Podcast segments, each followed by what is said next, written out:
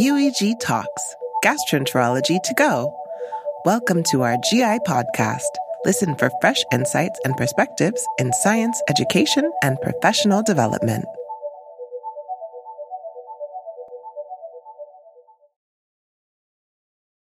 Good morning, everyone. Welcome to this episode of the UEG Talks. Thank you so much for joining us today. My name is Pradeep Mundre, and I'm your host for today.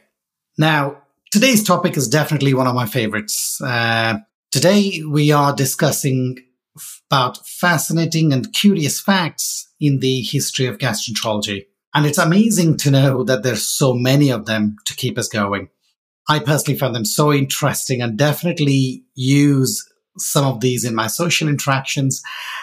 And certainly such topics generally generate uh, a lot of interest, especially um, with my non-medical friends over a drink.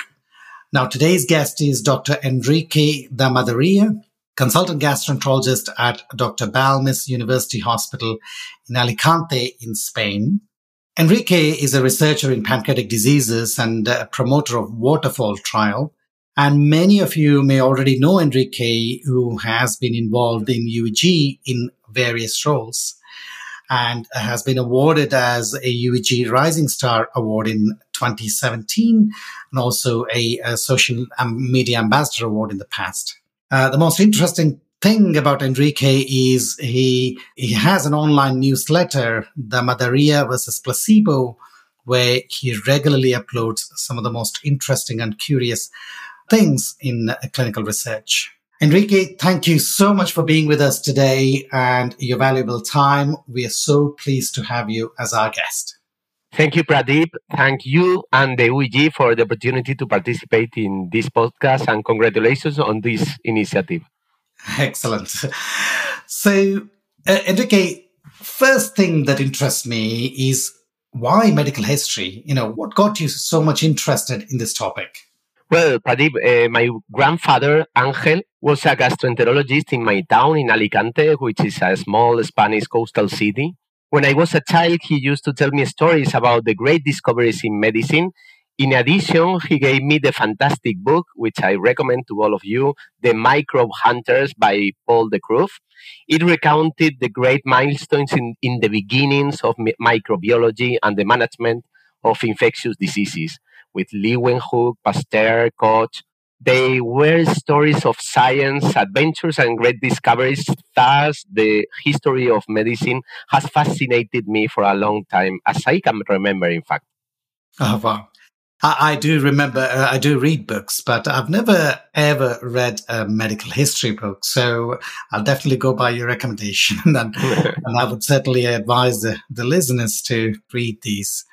So, uh, Enrique, let's kickstart with maybe your favorite, actually. Um, according to you, what would be one of your most fascinating things that you've ever come across in, in medical history or gastroenterology history, even? Well, probably it's difficult to say, but one of the stories that fascinates me the most is that of warfarin, the dicumarinic oral anticoagulant.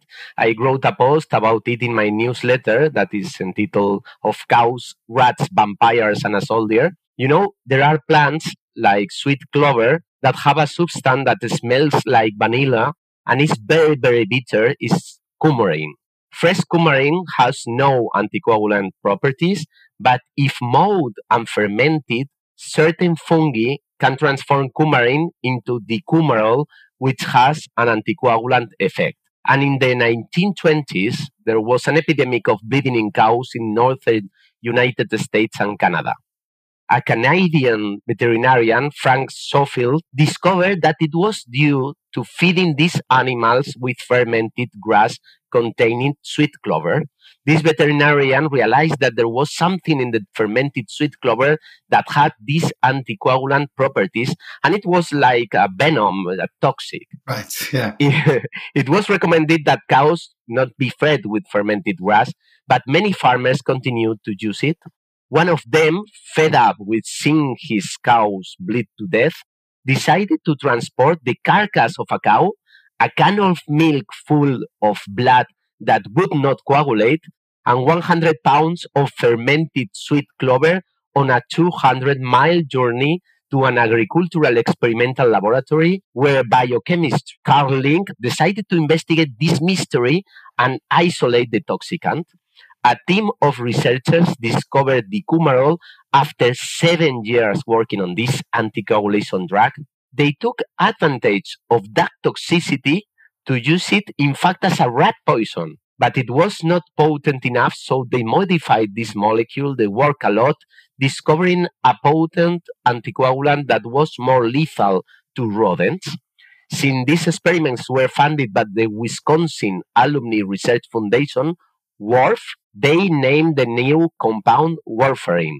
At first, they were so afraid to use it on humans that it was just used as a rat poison, but in 1951, a military man, an army inductee, tried to commit suicide by taking rat poison containing warfarin mixed with cornstarch for five days.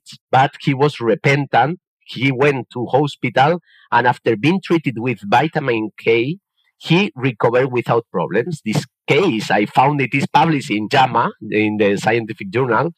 And you know, the researchers uh, were conscious that this poison did not kill you humans, so it led them to test it as a drug and it revolutionized the management of thrombosis associated diseases when it was approved for use in humans in 1954. And two years later, the US President Dwight Eisenhower received warfarin for a myocardial infarction, which increased the prestige and the use of this drug. So, Pradeep, if you you can see that there is a mixture of uh, random things, of yeah.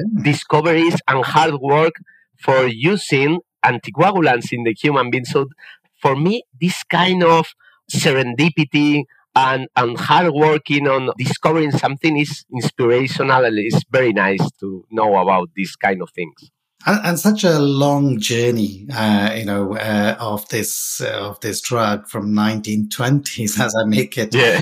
to to being used a long time, and then we still amazingly uh, use it. Probably one of the most common things that is being used. That's very interesting, Enrique. And moving on, I'm always fascinated about the origins of clinical trials in medicine. I remember from my medical school days that the, there is an interesting story about this, right? Uh, I vaguely remember this about some oranges and things. Can you tell us some interesting facts about the origins or, or facts or, tra- or, stories? Maybe some of them. Uh, this is a fact uh, about the origins of clinical trials. Okay, uh, in the 16th century, long maritime expeditions began to take place in which the ship's crews could spend months without setting foot on dry land. Those sailors, whose diet was based on salted meat and cereals, had a low intake of vitamin C and suffered from scurvy, a disease that could kill them and killed a lot of people in, in this era of great discoveries, of great trips, great voyages. Uh, yeah. Uh, James Lind was a surgeon from Edinburgh in the 18th century, at the age of 23, he went to sea to learn about the art of naval surgery. And when Lind was 31 years old, during a mission on a ship, sailors began to suffer from scurvy. And Lind decided to conduct an experiment that it is recognized as the first clinical trial in history. Lind chose 12 sailors with scurvy symptoms of similar severity and divided them into pairs, so six pairs. Each pair received a different diet. A pair received cider, another pair elixir of vitriol, two more seawater. there was plenty on that in, in the, at the sea. Uh, and then a paste of garlic, mustard seed, horseradish, balsam of Peru, and gum myrrh which is, I don't know what's that, a vinegar and citrus fruits, which were two oranges and one lemon per day. The first controlled clinical trial was born there. In six days, the sailors who enjoyed the citrus fruits were cured, and in 1748, Lind ended his period as a naval surgeon and returned to Edinburgh. Five years, years later, he published his treatise on scurvy which included a review of over 50 books on the treatment of scurvy and included also his experiment. Wow. So clearly, it looks like he didn't do power calculations and things. no, not at all. you must be you must be thinking, "Oh, I wish I was a researcher back in those days than mm. than now, Enrique." so easy to do things and uh, very interesting. I guess there's so many more discoveries to make at that time. And again, when I was uh, was training with uh, Bjorn Rembacken in Leeds, and he always came up with these amazing stories pretty much on a daily basis, and it was a, it was amazing to do lists with him. Um, and I remember Bjorn always using this anecdote about a story of stocks. I think it's in post World War Germany and, and birth rate amongst humans. I always used to tell this story to sort of uh, to highlight difference between association and causality. Uh, and I, I, think that probably the story goes that the there was an association between the number of stock breeding pairs and human birth rate. And that led on to people imagining various stories and anecdotes and things. Uh, and I always found this interesting. And uh, I was going through some of your blogs and I came across a very interesting blog on reverse causality. Uh, this is something that really fascinates me and is so common in so many published literatures, uh, published studies. Many of us, I guess, most of the times just have time to just read the abstracts. And I really, uh, know, you as a researcher may go in depth, but uh, me as a clinician, probably do not have time to read things in depth and uh, critically look at them. And, and this is not always teased out in papers, I think, but uh, usually mentioned in the discussion section somewhere in the corner and I never read about this.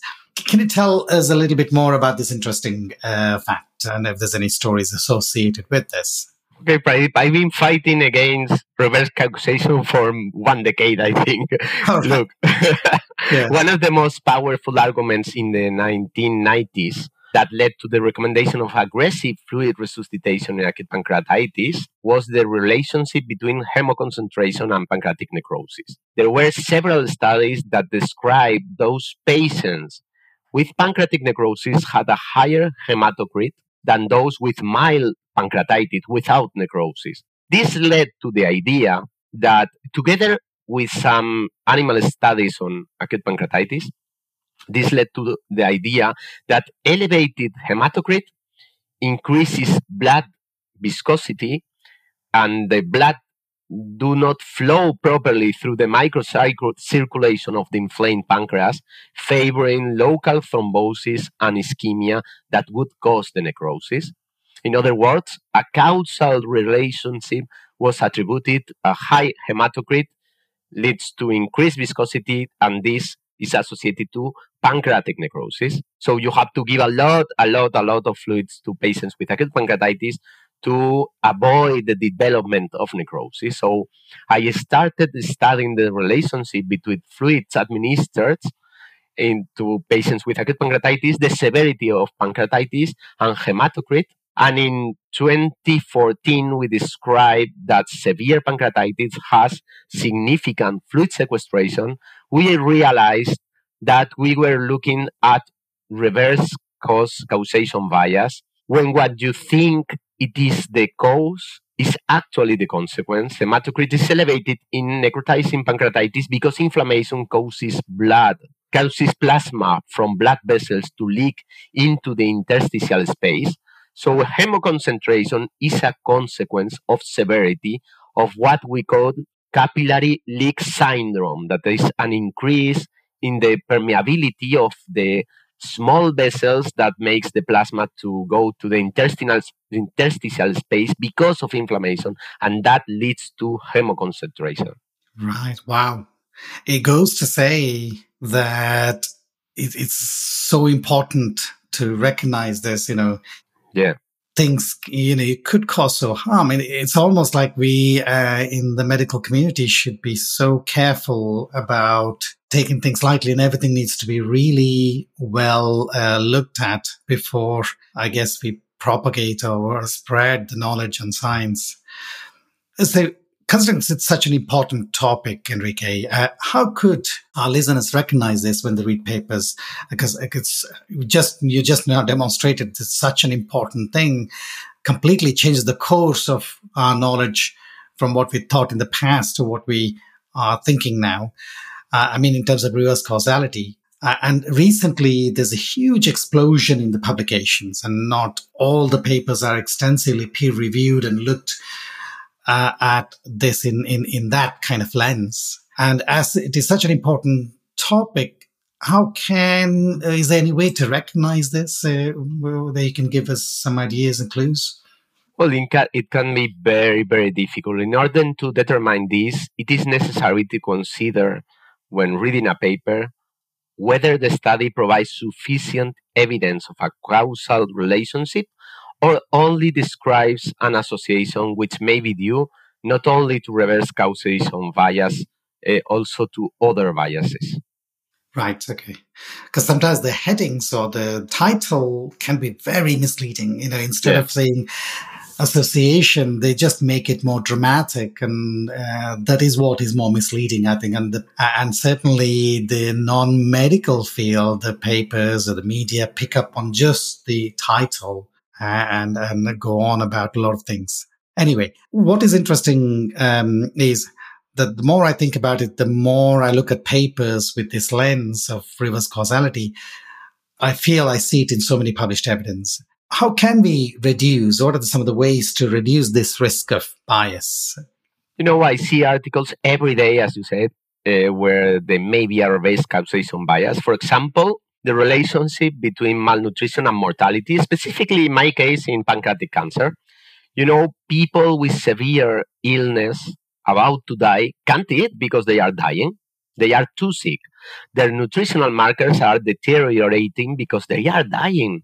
But it is tempting to think that they are dying because of malnutrition and that by giving them nutritional supplements, they will survive.